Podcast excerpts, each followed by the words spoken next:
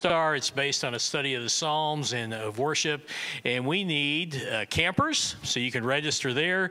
You, we also need people to serve, uh, to serve our children that week. It's three days Wednesday, Thursday, Friday in the afternoon. So please uh, head to the um, Church Center app or the website and take advantage of that opportunity to sign up and uh, serve that way. And then, uh, last thing I want to say is on our vision, mission, core values that uh, we went through and presented this spring and gave the goals in, in May, uh, we stated that our vision statement, our overall vision is to see everyone transformed by the love of Christ. And our mission statement says we want to engage people with the love of Christ, we want to equip people through relational disciple making, and uh, we want to empower the saints for the work of the ministry. And that includes here in the church family, but also out in the community. And so one of our core values has to do with adventurous compassion, uh, which is a really fancy way of saying evangelism. And uh, it has to do with joining Jesus in his work of evangelism and uh, loving people enough to tell them about Jesus. And, and as we thought about that, as we set out goals for the coming year, we realized that there are things we can do as a church family, but that still comes down to all of us in the relationships that Lord has given us to uh, share the love love of Christ with others through the verbal gospel. And so, one of the things that we want to do throughout the coming year is to uh, have messages on evangelism. And uh, we're going to do that just between some sermon series uh, in the coming year, two or three times. And one of those happens today. Matt Ward is going to bring us a message on boldness in evangelism and in just uh, through our relationship sharing Christ. And, uh, and he, we're doing this because today he's offering a workshop afterward uh, for for the Beyond Our Doors ministry, which uh, partners with different uh, groups in town to uh, love them, to share the love of Christ, and to serve them physically, but also to serve the gospel. And so, this is a great opportunity if you want to get involved in any of their ministry work uh, this summer, uh, or if you just want better uh, work with your relationships in your neighborhood, to uh, get trained up, get equipped in just sharing the gospel. And that's going to happen right after the service today with a box lunch, and Matt's going to to uh, handle that. He'll say a little bit more about that before the message today. But we want to let you know that you're welcome to join that. And I think it's going to be a great time of equipping if you would like to participate that way. Let me start with uh, prayer and then we'll get rolling. Let's pray. Father God, we thank you for the privilege of being uh, the body of Christ. And Jesus, we thank you that you are our head. We are here to treasure you today, and we ask that you would give us grace uh, to hear from you, and we ask that the Spirit would move in our hearts, that we would not only connect with you and praise you wholeheartedly and uh, be able to see our life circumstances uh, through the uh, lens of who you are and what you are doing in our lives but that we would also be transformed uh, as we praise you, as we worship you, as we uh, hear your word and, and uh, see it work in our lives. So we commit ourselves to you this morning with great joy. In Christ's name we pray. Amen. Let's stand together.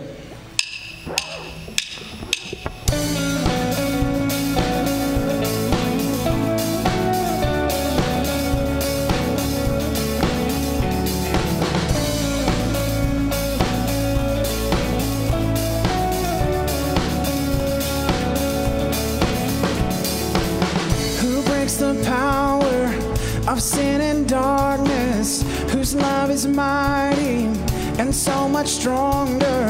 The King of glory, the King above all kings.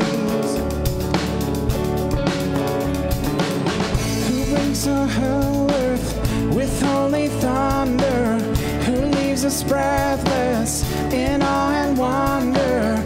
The King of glory, the King above all kings.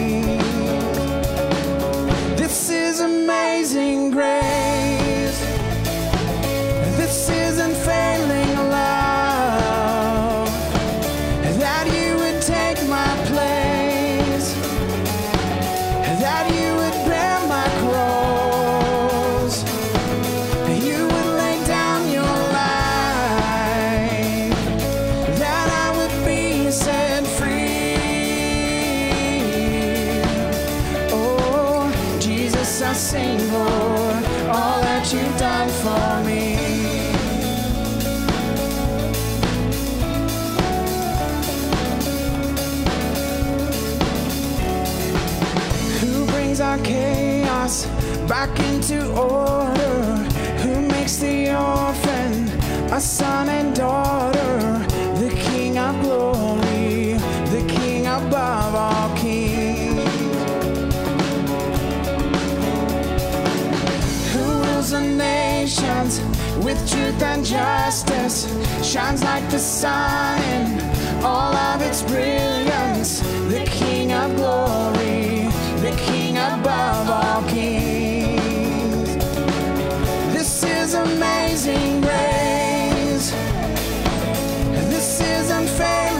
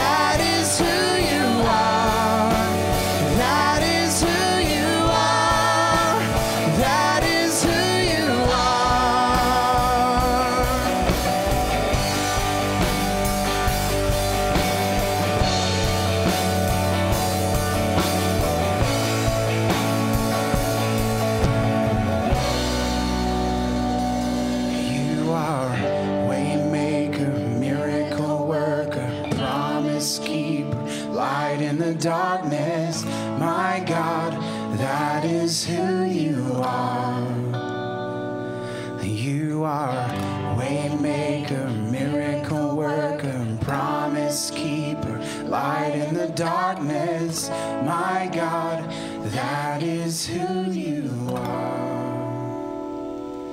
Father, we love you today. We thank you for who you are in our lives. We thank you that you love us being sinners, being weak, and we ask this morning that you would draw us close to you. Change our hearts and our minds by the truth of your word. We pray in Jesus' name. Amen. You guys can have a seat, and if you are one of our kids, K through five, you can be dismissed to Sunshine Kids Club. If you're a guest, go with go with your kiddo and get them checked in, and then you can come back and join us.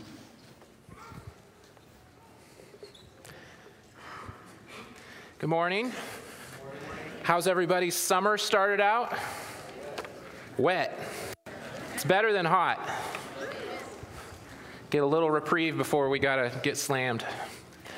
Speaking of hot, growing up, for me, it was a lot hotter growing up in, in Arizona. And so I try not to complain about the heat too much. I complain about the wet a lot. Uh, and and uh, every summer, of course, no matter where you grew up, you have your, your favorite things to do for summertime. Go out and find that, uh, that swimming hole, go to the beach, go to the mountains, whatever it is was your thing. Uh, we had a favorite thing uh, called Fossil Springs, uh, a little bit uh, north of Phoenix that we used to do. It was a fun, fun day trip, hike, um, and so it'd be a little bit of a little bit of a hike, you know, just a couple hours go off, and then you'd find this oasis where this uh, this spring had, had dug out a big, huge lagoon. Um, it was really peaceful and, and fun. And it was one of those places that you enjoy and you don't tell anybody else about because you're trying to keep a lot of people from going there. Eventually, a lot of people did find it, and it would be crowded sometimes. But in particular, there was uh, a good, a couple good places for you to jump, jump off cliffs. And uh, so one one in particular, I, I, don't know, when you're a kid, can you measure distance, height very well? Um, so I, I, like to, I would say it was like jumping off a three-story building about there. Um, so some of you, I, I, hear how you, what you think of, of that. Um, but, you know, sometimes when you go cliff jumping, there's a ledge and you just got to drop. Sometimes, though, you got to jump. You actually got to jump because there's things and you know outcroppings, and this is one of those things uh, where you have to actually uh, get your legs moving uh, to get out there. And, and I bring this up because I feel like, as, as David shared earlier, I'm, I'm here to talk about evangelism. And that word elicits the same reaction that a lot of you had to jumping off a three or four story building uh, and trying to clear an outcropping. There's a lot of emotional range when it comes to that. And both things require boldness, and that's what we're talking about when it comes to evangelism today is boldness. We, you have to have boldness to jump off this thing. Uh, you, you, you could not just lightly fall off. You needed to jump off. And I had to tell you, uh, and, and I'm, I'm just stating facts here that I have, I, I, I don't know everyone here, but I'm, I'm in the top 2% in the room of being trained in evangelism. Uh, I've done classes, I've gone on trips, I've shared uh, the gospel on every, nearly every beach in the U.S. I've, I've been overseas. I've done it as a missionary here in the Bible Belt, which was the hardest place ever to do it. Every time I do it, it's jumping off a cliff. Every time I do it, I think, oh, this is about to happen. I, I can't just fall off this thing. I got to do this with boldness.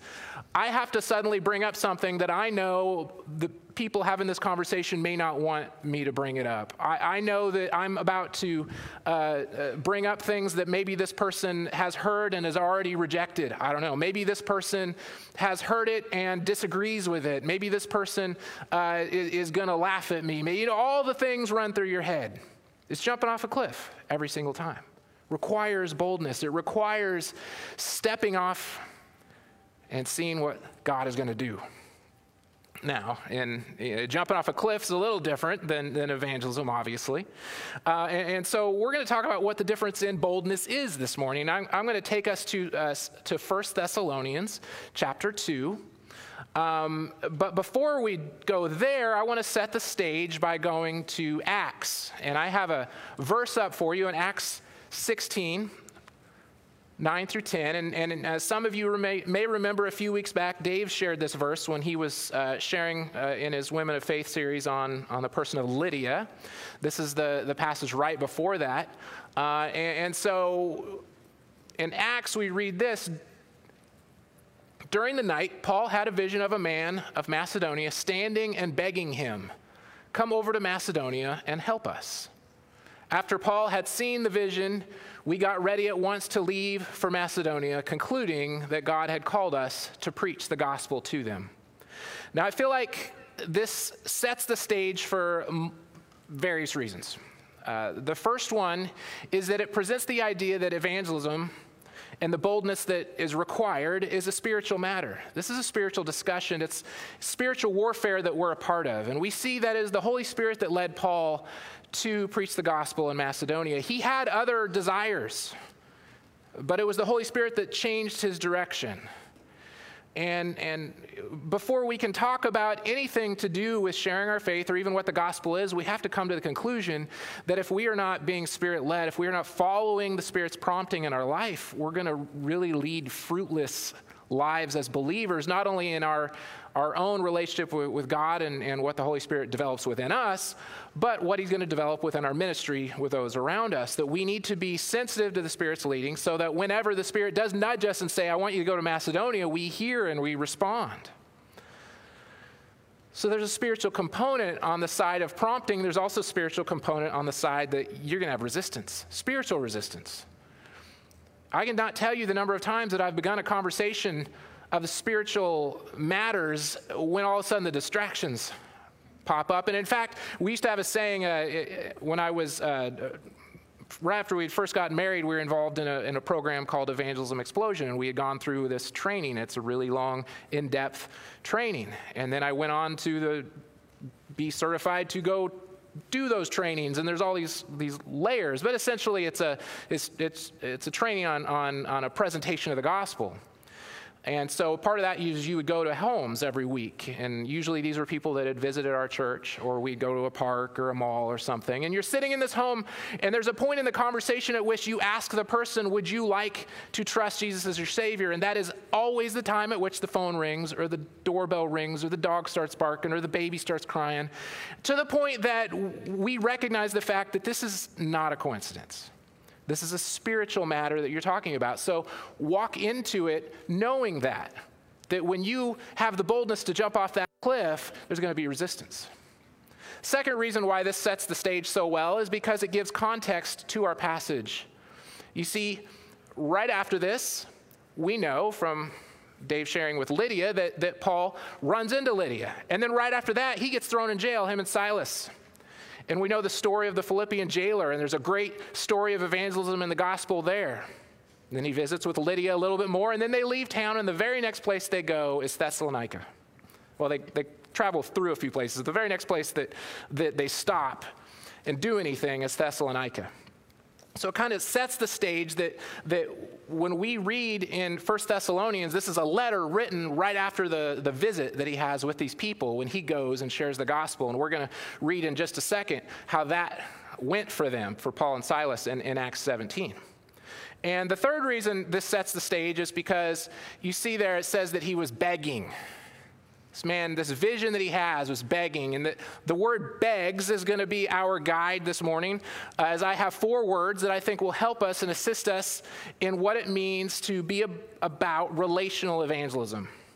And so I'm not going to make you. Uh, worry about being curious as to what four words are going to fill in this acronym. I'm going to give them to you all at once. All right, so B, of course, is boldness. It, it, just simply means pushing back against the culture, pressing against a culture that pushes back. E is entrustment. You don't have to worry about writing these down, they'll come up later. Entrustment, being given something. I've been given an entrustment. What am I going to do with it? That m- plays a major role in how I boldly go out in relational evangelism. Gentle, gentleness is the prevailing characteristic that we are to have as we share the gospel. And finally, share share ourselves. That's the relational part of it. And what do you think I mean by that? Well, I make a distinction, and this is just the way I like to speak, that as I understand it, there are kind of two Venn, it's a, you know, like a big Venn diagram, two big circles. There's a little bit of an overlap, but in one you'd put relational evangelism, what I call that. Another one I call ministry evangelism. And, and the biggest distinction is did you know the person before you started sharing the gospel? Do you have a relationship with them? Maybe they're a friend, a family, coworker, a neighbor. Or did you go on a mission trip and you met somebody and you're probably never going to see them again and you had about 10 minutes to share the gospel on the street and then you moved to the next person? That, those would be the distinctions. Now, obviously, there's some overlap because you may have gotten to know a person for the purpose of sharing and then you just stayed knowing them. you know, you got to know them for a while. You went across the street and met a neighbor for the intention of sharing the gospel, like maybe you'll do after we're done, and then you got to know that person well and you continue to get to know them, and that gospel presentation lasts several years. So there's an overlap. But I think it's an important distinction because it does change how we interact with the people and an understanding that if there's a relationship involved, sometimes that requires greater boldness because you've already gotten to know them and maybe they even know more of you than you would prefer to, to let them know. And then they know that you're not perfect and, and they know maybe you got a past. And so maybe that's, that's a hindrance. Uh, takes boldness because it's someone that, that you're going to continue to have Thanksgiving with and you're going to continue to share a cubicle with. And what's the consequences of this conversation going to be like, right? When I jump off that cliff, what's it going to feel like when I hit the water? One time I remember I did not look before I leaped. All you kids in the room, all the parents are like, I can't believe he just told my kid to jump off a third story. You are supposed to look first and even go down there and make sure it's deep enough. This was a well, you know, we jumped off this thing for years, but one time apparently there had been a flood and a huge log had gone in there. And so I'm, hey, I'm first. Uh, you know, you run up and you jump, and as soon as I look down, and there is a log, like a big tree floating in the water, and I'm thinking that is not what I want to hit when I hit the water.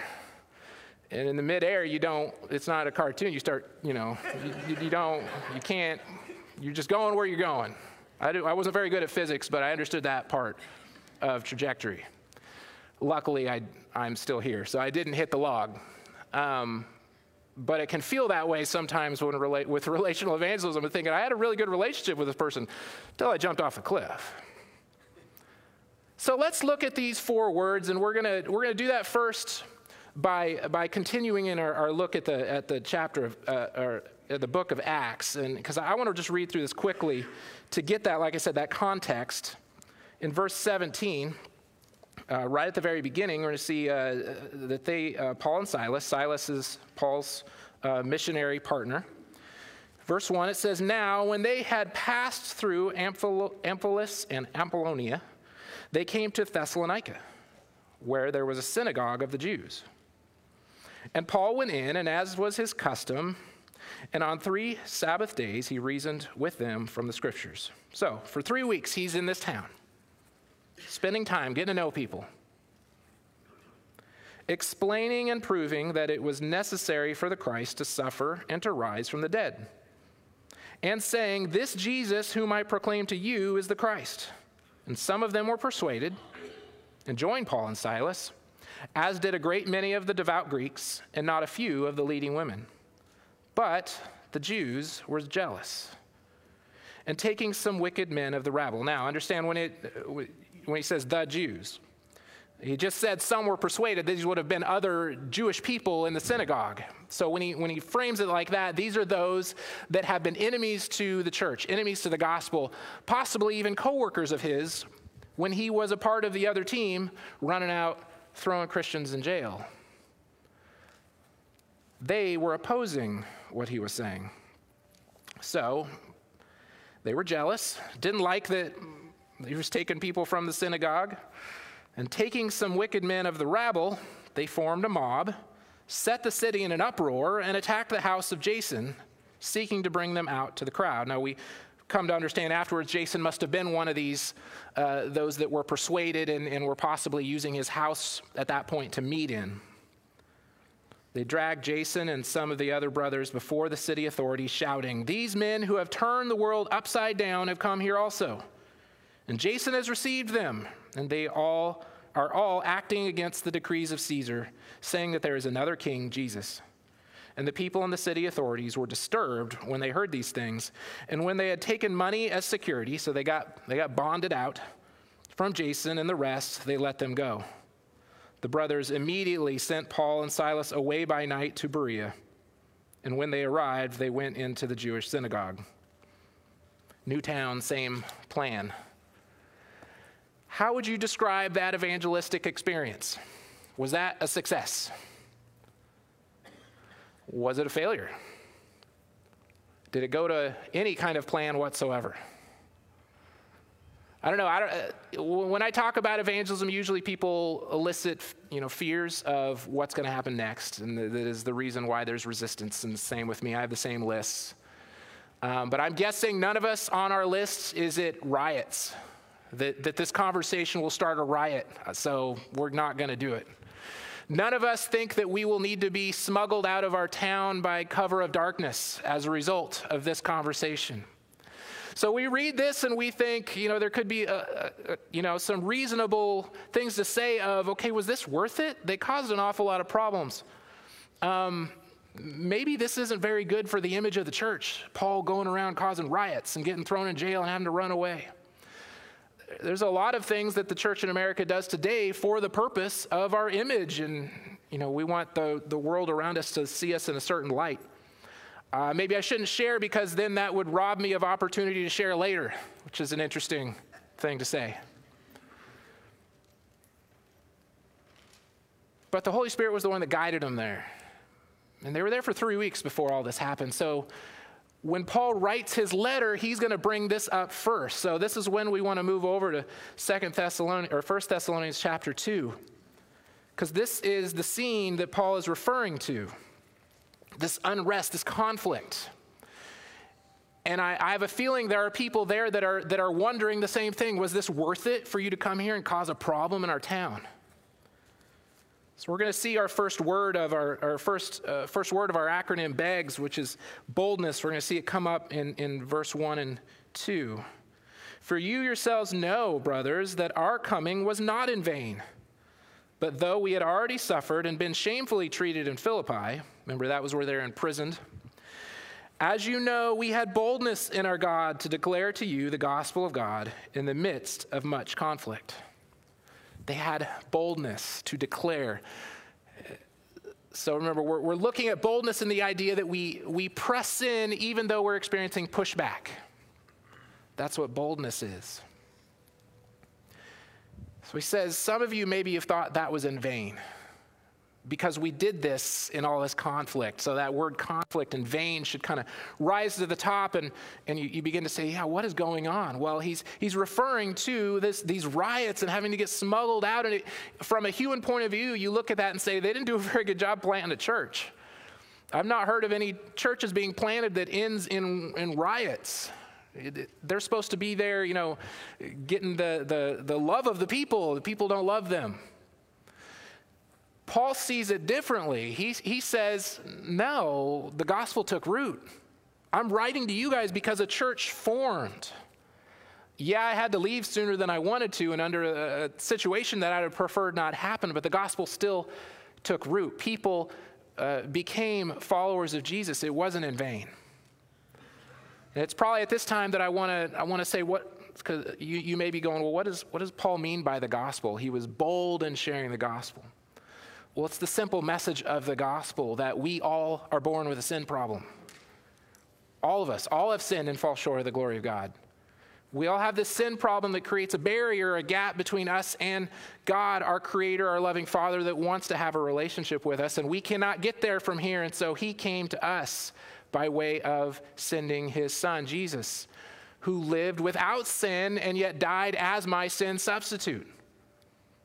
He provided a way, he paid the debt for my sin, a debt that I could not pay. So he solved that sin problem in the person of Jesus Christ, and he offers that as a free gift. But like all gifts, they cannot be earned, they're not deserved, they're just received and done in gratitude. And so he offers us this gift to be received in, in thankfulness and gratitude and in faith. And then we walk in that faith and in that newness of life when the Holy Spirit comes to live within us. And suddenly we're a, a new creation and we live in worship and gratitude of Him. That's the simple message of the gospel that Paul was preaching to these people. And it says that many were brought into the church. And if you are here in this church, this building, and, and have not taken that free gift of salvation, today is the day that you can do that. And you can begin to walk out of here as a new creation. But it takes boldness, right? It takes boldness to step out into our relationships and offer that free gift because we often look at it from the point of view of maybe this church did to say, this might have all been in vain. What if I mess up? What if I rock the boat? Paul doesn't see it that way. Paul just sees it as, hey, the gospel went out. It's never in vain. It's never in vain when the gospel goes out. And I have shared many horrible, from a human point of view, horribly confusing gospel presentations. And here's what's important to know about that uh, it, it, is, it is an often a refrain of, I just don't know what to say. But it doesn't matter what you want to say, it matters who you know. And he's the person you're introducing. You know him. God can use it, it won't be in vain. So, boldness is our first word that can help us in our efforts to reach our friends and family with the gospel. Our next word in begs, next letter is E for entrusted, entrustment. Verse 3 is where we, verse 3 and 4 is where we find that word. For our appeal does not spring from error or impurity or any attempt to deceive, but just as we have been approved by God to be entrusted with the gospel, so we speak, not to please man, but to please God who tests our hearts. Here's the important thing to understand about evangelism that can help with some of the fear, some of the, the worry about what's going to happen when you hit the water, is that it's much more about me than it is the person I'm sharing with. That's what Paul is saying. Paul is saying he had been given an entrustment of the gospel, he had been given the cure for the sin problem. It's an entrustment, and the question was, what was he going to do with it? It's much more about me than someone else in the sense of, am I going to follow in obedience and faithfulness to what God has asked me to do? In the Brian class earlier, we spoke of the parable of the servants in Matthew 25, and I, you know, it's interesting that that was brought up. I was already planning on kind of attaching this to it because the word entrustment is used there. When Jesus says that the master goes to these three servants and, and gives them an entrustment of resources, of money, and then he goes away. And he expects those servants that he entrusted with resources to use them. And no matter what they do, it is not in vain. He's going to see it multiply by their faithfulness. And of course, the big contrast is the one that says, No, I am I'm going to take that entrustment and bury it, and I'm not going to not going to use it.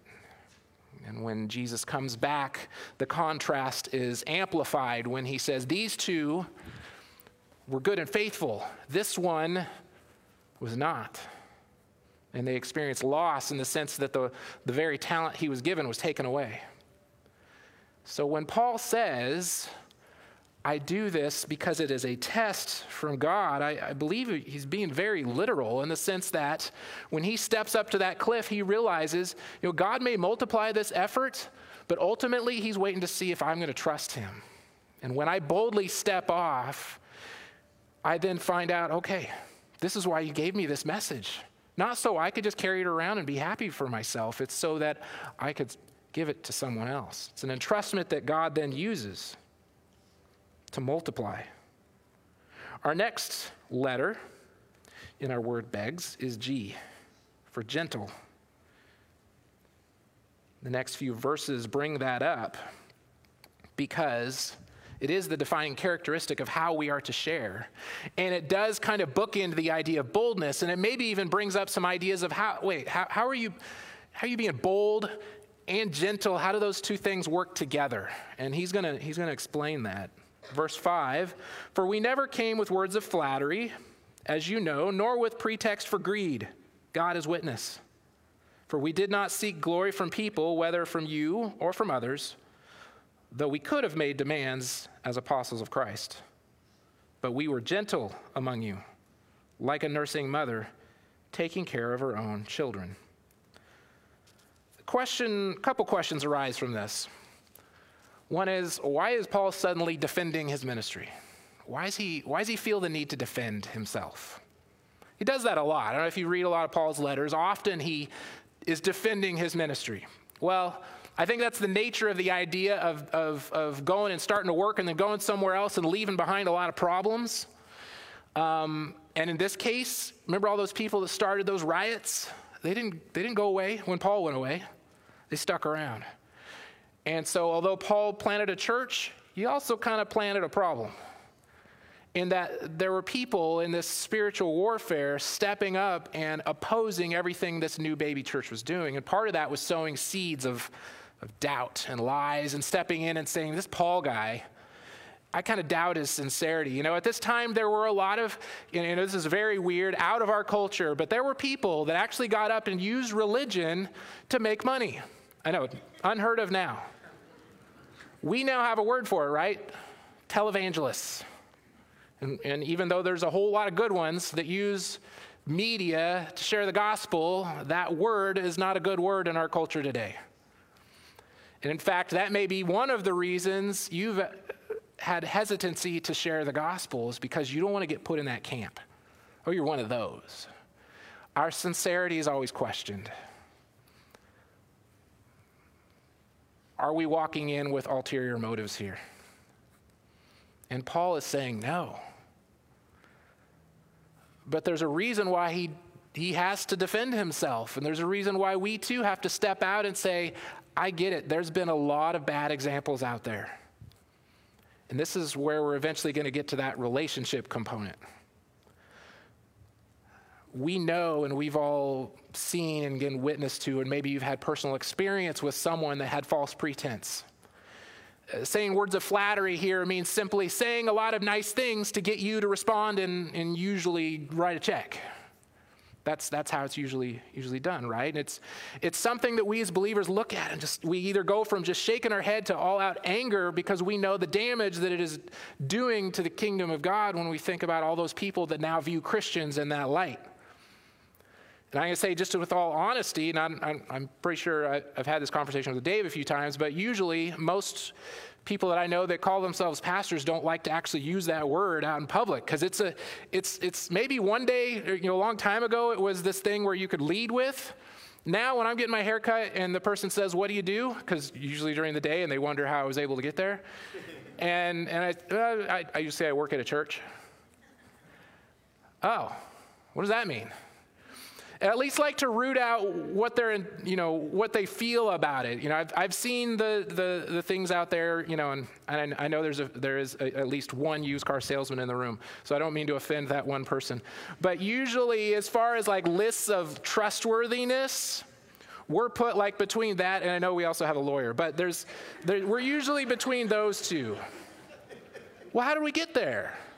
How did someone that, like Paul, that was going out for the purpose of sharing the gospel, and, and again, it's not like Dave and I and Chris are the only ones called to this. Y'all are in the same boat as far as we're all called to make disciples. How do we get there? How do we get in this place where we always having to defend our sincerity?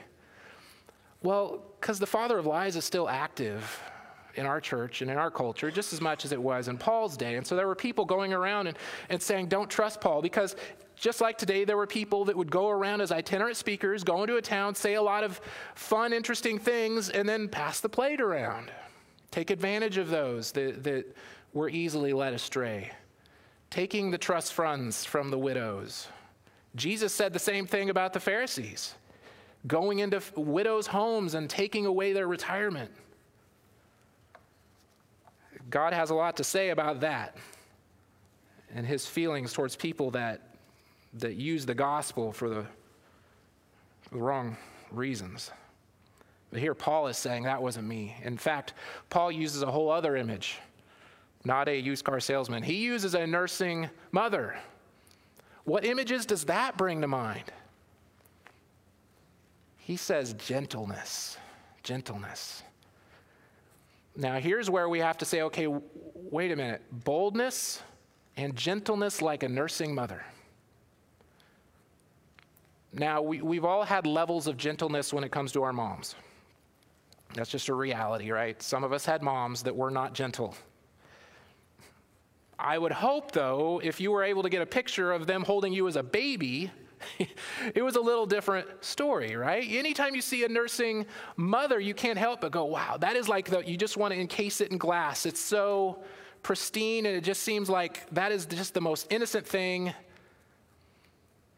You know, time and difficulty and all that can put restraints on the mother child relationship moving afterward. But in that moment, in that snapshot, it's gentleness. You have this, this entrustment of this little baby, and you're the one that provides everything for him, including nourishment. Paul describes his attitude towards these people in the same way. What is that saying? What is that communicating to the Thessalonians? And how does that combat this idea that Paul was there with false motives, with pretext? You see, I think a love for the person requires boldness, and it also requires gentleness. Right? So when you have when you have love, that kind of equals boldness plus gentleness. Because when you have a love for the person, you have a, a true relationship with them, and you see that they are heading off to an eternity without Jesus, you are motivated to be bold and to say what you feel you need to say. But you also understand that you're doing so with gentleness. I'm not trying to force you. I'm not trying to be rude about it. I'm not trying to make you feel you, you want to do as best you can to be gentle with that person. That is the prevailing characteristic of how we are to share our faith with those that we love. And if they have any doubts or wonder about why you're doing it, because that really is the question, right? Paul, why did you do it in the first place? You, why are you sharing this? And the next answer is because I love you. And that's what he says in verse 8.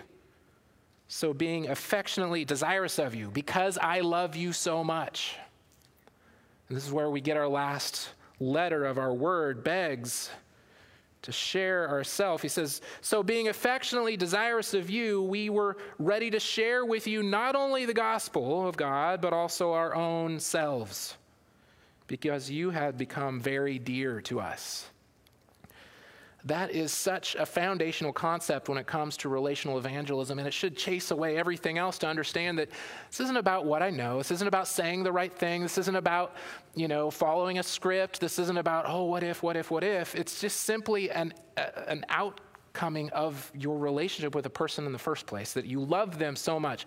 I, we've become so affectionate for you because we love you so much, we wanted to share ourselves not just the gospel. And, and what does that tell me? That tells me for, for Paul, the gospel and his own identity had become one. And so if I go and, and I'm just around a person and love them, and then I share the gospel, they, they should go, okay, that makes sense. That makes sense.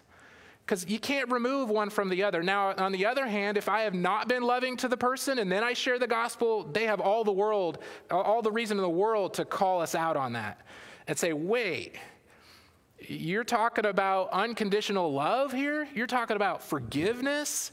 I've not seen that in your life at all. And maybe that's a reason I don't share. Oftentimes in my own life, I know that's the case, that I've maybe not been the nicest to someone, and then I get an opportunity to share, and I think, ugh, I have just painted myself in a corner. But guess what? Even in that situation, it's not in vain. And I give an, I'm given an opportunity to exhibit humility and asking for forgiveness. But Paul wanted to share his self. And I think we need to reframe the idea of evangelism from an act to who you are.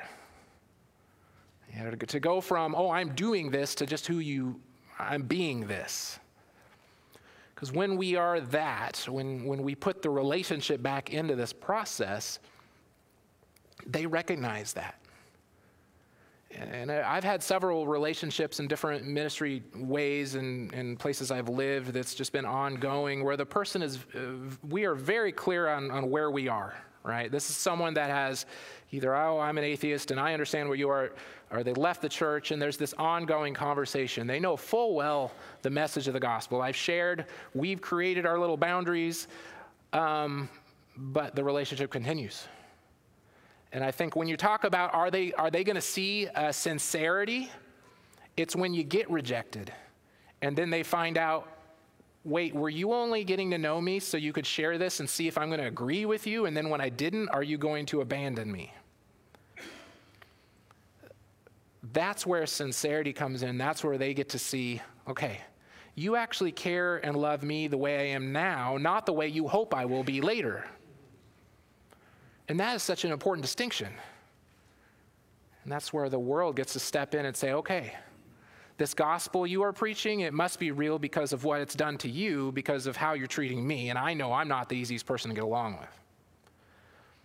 So there's so much opportunity to be able to share the gospel with those around us when we are bold and we step off that cliff. But at the same time, I feel like the biggest hindrance is a lack of relationships. Because it is just a thing that the longer you're a believer, the more believers you know we need to have those outlets to go make new relationships with people that don't come to our church. And we try with Beyond Our Doors to give you opportunities like that. That's why we hold these, you know, different outreaches and things we're doing. But it does require you to be the one to step out and, and meet someone that's there and, and get to know them and maybe continue that relationship. Uh, there are several, Chris and Brad Hayes, they, they've begun mentoring relationships with kids in our uh, local ISDs. Uh, there's organizations like Bridgeway Shelter and Angel Reach and Under Over where they have people that they interact with and welcome people to come and get involved, but they only want people that actually want to come in and, and build relationships, to get to know the people, to, to spend time and, and resources getting to know those people to show this kind of love. But I would, I would encourage you to look in on that and see whether it's that or it's the librarian you see every week or the person that checks you out the store or the, the neighbor. We have those people that are just kind of on the fringes looking at us. And it's the question of whether I'm going to continue to get to know them and actually develop those relationships. Now, afterwards, in just a few minutes, we're going to have this workshop over here where we're going to be looking at what would be the other side of that Venn of ministry. Of okay, this is a person that we're just. If you want to go hand out food with us, if you want to go, you know, go to PAC and you interact with someone, or go to Under Over, or or any of these places, or just uh, cleaning up somebody's yard. What do I say right then? You know, that's what we're going to be talking about over there. There's a there's a few lunch boxes left to be claimed if you would like to join us and you didn't sign up ahead of time. I would encourage you uh, to come grab me afterwards and, and, and join us in that workshop. But as Dave said, a part of what we're doing as a church and our goals is to see us out there practicing adventurous compassion. And people are literally begging around us for someone to come our way and share this gospel. Just as Paul and Silas saw this man begging, and so they shifted and, and went this direction and saw so many people respond to the gospel that led them to, to Thessalonica and then led them to write this letter back to them, explaining their ministry and, and encouraging them to continue in the work of the gospel despite this pushback, continue to be bold. I would say the same thing for us as a church, right? Continue to walk in boldness, continue to follow the Spirit's leading and jump off that cliff. Would you pray with me? God, you are a waymaker, you're a promise keeper.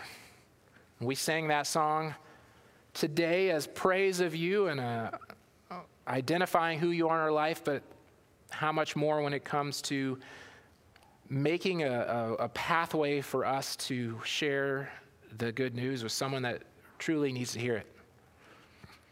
I pray that all of us would be challenged to take that one step forward in this area, whatever that might be, whether it's just meeting someone, building a relationship, asking those hard questions, being bold, bringing up something in love and gentleness. I pray that you would give us that boldness that we need to live out this truth. In Jesus' name, amen. Let's stand together.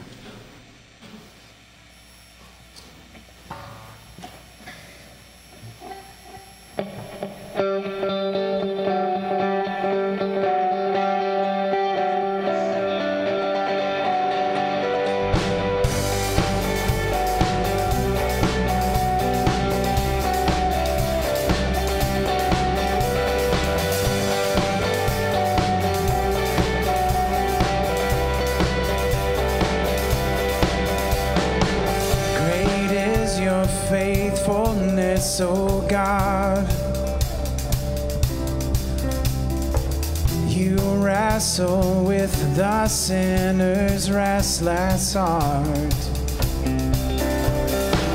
You lead me by still water into mercy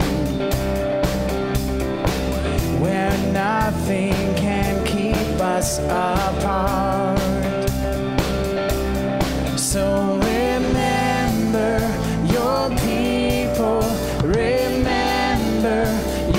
Children, remember your promise, oh God.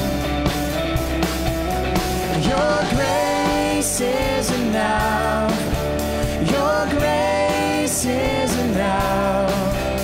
Your grace is enough for me.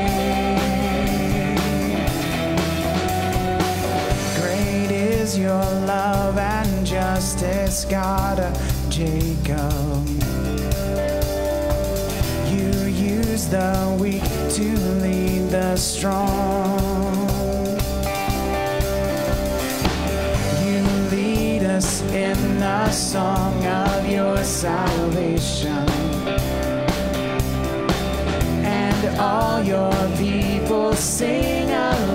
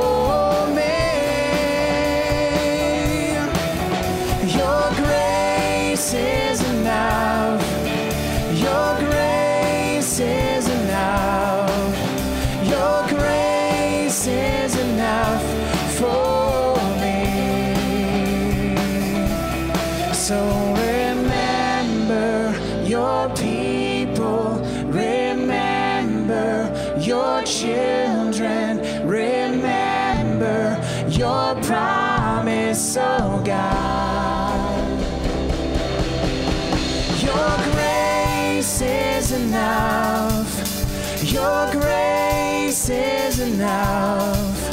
Your grace is enough for